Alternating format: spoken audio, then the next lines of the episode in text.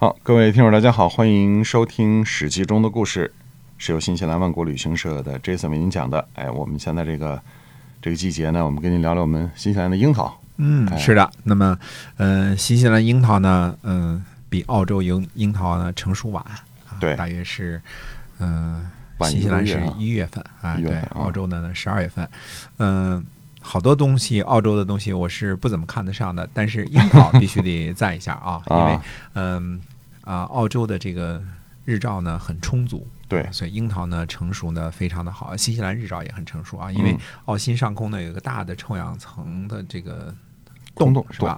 对，这个洞呢导致导致这儿的紫外线特别的厉害。对你如果来新西兰旅游的话，你就会知道了，您普通的防晒霜在这儿是不行的，一天就晒伤了。对嗯，没错，比如一天超过十五分钟就晒伤了，嗯啊，这儿的紫外线非常的厉害。但是水果呢就特别好吃，嗯，哎特别是紫色的这个樱桃啊，特别甜是吧？啊，非常贼甜贼甜 是，特别大的树。我在澳洲去，呃，在新西兰都去摘过樱桃啊，啊爬着梯子上去啊，嗯是，呃，在树上摘那个是最好吃的啊。但是新西兰、澳洲的樱桃呢，到了十二月份、一月份的时候，应该就可以开始团购了。啊，哎，大家呢可以呃时不时的关注一下我们的万国到家啊，看看什么时候可以，这个一定要买啊，特别好吃对啊、不管是二十八毫米的、三十二毫米的，还有三十六毫米的巨无霸的樱桃，都是超级好吃的啊。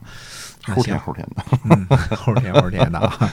那行，咱们还是接着讲《史记》中的故事啊。好，嗯，那么呃，田荣做的这件事儿呢，就是并非是完全主动的，因为是呢，首先是对方找上门来了，呃，嗯嗯，找他这人呢就是陈瑜啊、哦派来的。嗯，哎陈瑜不是带人去湖边钓鱼去了吗？陈瑜是大闲人嘛，闲人。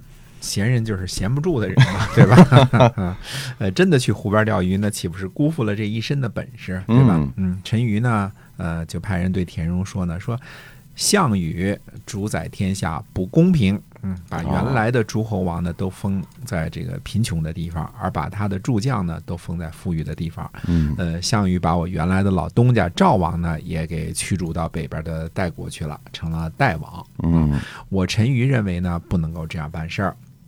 听说大王您起兵啊，不听从不仁义的分封，我陈馀呢，希望向大王您呢借一些兵去攻击常山王，恢复我的老东家赵王的地位。嗯如果赵国真的能恢复，嗯、请让赵国作为您的屏障。哎，田荣会听陈瑜的吗？嗯、当然会听了。呃，只靠着他田荣的力量啊，未必抵挡得住项羽啊。嗯项羽同学的英勇事迹在当时应该是广泛流传的，所以呢，呃，田荣平定山东之后呢，你就去策反彭越嘛，就是为了拉帮手。呃，如果赵国呢也站在他这边，那就是俨然是个小小的统一战线了嗯啊。呃，大家要明白这个。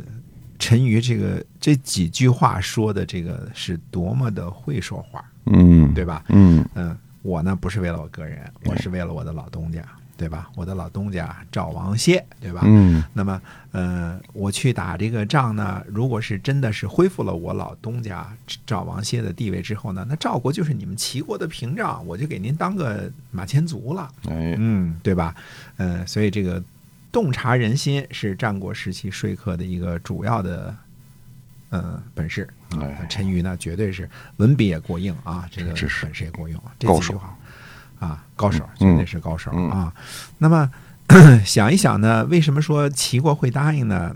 如果大家想一想，春秋末年的时候，齐景公也就靠着什么鲁国、魏国、郑国，那就敢跟晋国盟主大人叫板了。嗯，对吧嗯，呃，而且呢，赵国的力量恐怕远远要大于什么郑国、鲁国之类的，是吧？对，呃，于是呢，呃，这事儿呢就谈成了。陈馀尽起南皮三县的兵马，与嗯齐国人一起夹击常山王。嗯，哎，这常山王是哪位？哎，常山王是老朋友，就是陈馀原来的文静之交的张耳。嗯原来呢，陈馀是把他当做义父来看待的。嗯嗯，但是巨鹿之围的时候呢，俩人有点拒啊。闹点矛盾，对吧哦？这个前面我们说过了，对吧？嗯有点误会。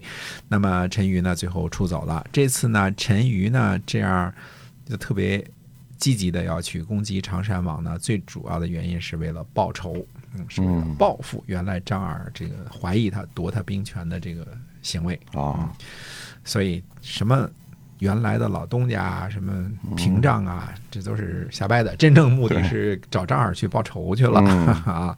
那么在陈馀和齐国军队的夹击之下呢，张耳很快就抵挡不住了，嗯逃跑去找刘邦去了。那注意啊，这很有意思。张耳是项羽封的常山王啊，嗯管理原来赵国那旮瘩是吧？嗯，但是对他被打败了之后呢，他去逃跑去找刘邦去了。嗯，他也不投降田荣，也不去找项羽，他跑去、呃刘邦那儿去了。嗯嗯，那这个呢，我们以后还会说很多啊，张耳会跟着刘邦干的啊。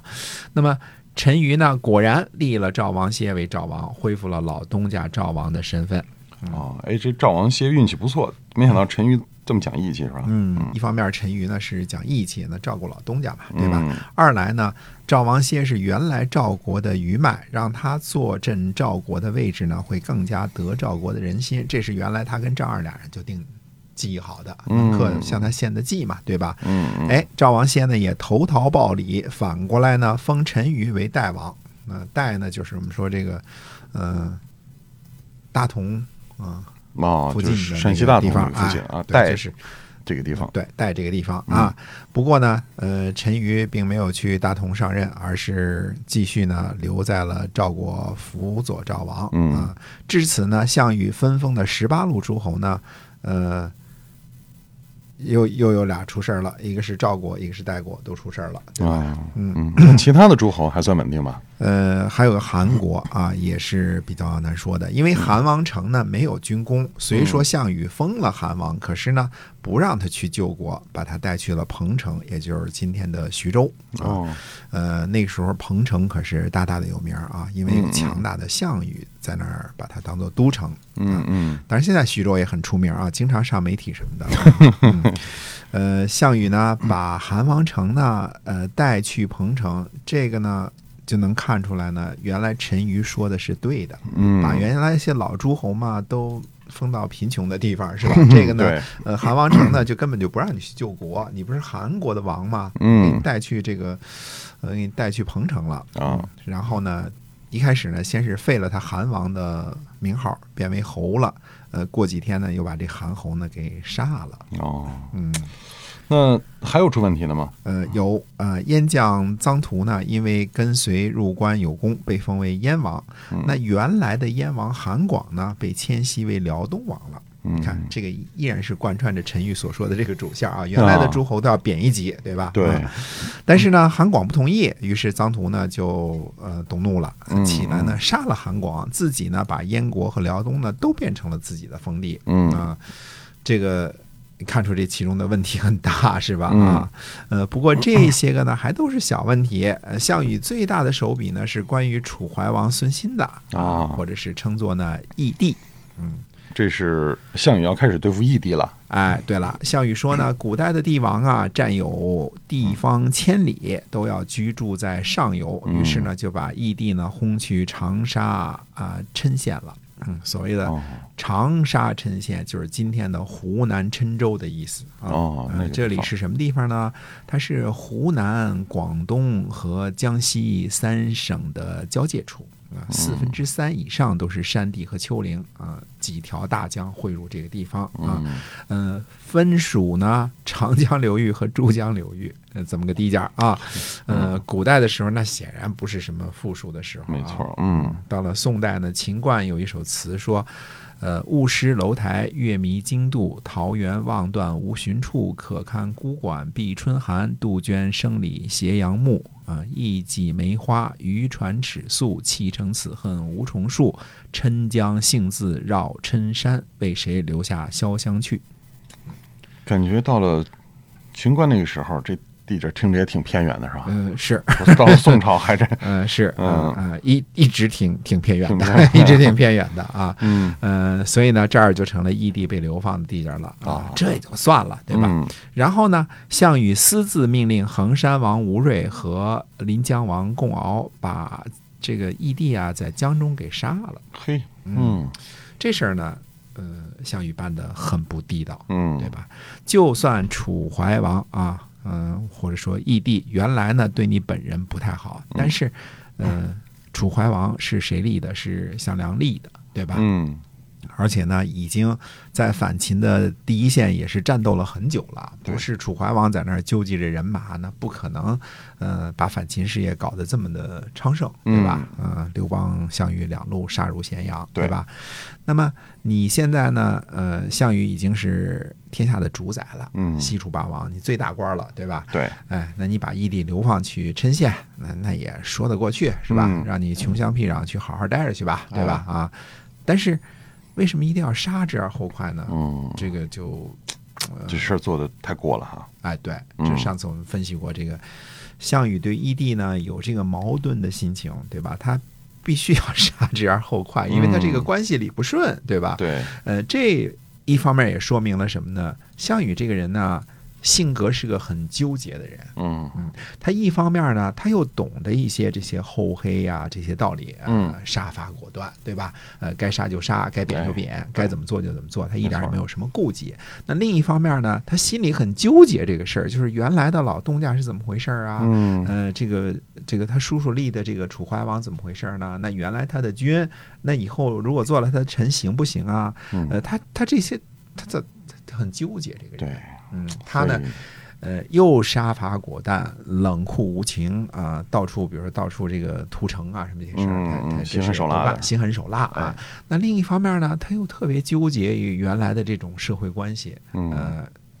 这个贵族成长时期呢，经历的这些事儿呢，给他大脑当中很多烙印。啊呃，，这种事儿如果刘邦干起来，那就、呃完全没有心理负担，完全没有心理负担。他 干了之后，觉得这事儿干得挺好啊，对吧？我觉得应该呀、是就应该这么做啊。所以项羽这个人啊，我们从他各种这个所作所为当中呢，就能看出来啊，他很矛盾的一个人，很矛盾很矛盾的一个人啊。所以弄不过刘邦嘛，是吧？对，嗯、那。当然，我们还没讲，其实所有的我们现在讲，差不多已经十分之七八的诸侯都出了问题了啊。嗯这个十十八分之七八的诸侯都出了问题了。对，但是最大的问题呢，我们还没说呢。那最大的问题无疑就是汉王刘邦啊。那下次我们该讲讲，呃，陕西、四川那边的事情了。好的，呃，那么今天我们的节目就跟您讲到这儿，关注我们的万国到家，我们嗯下期节目再会。啊，再会。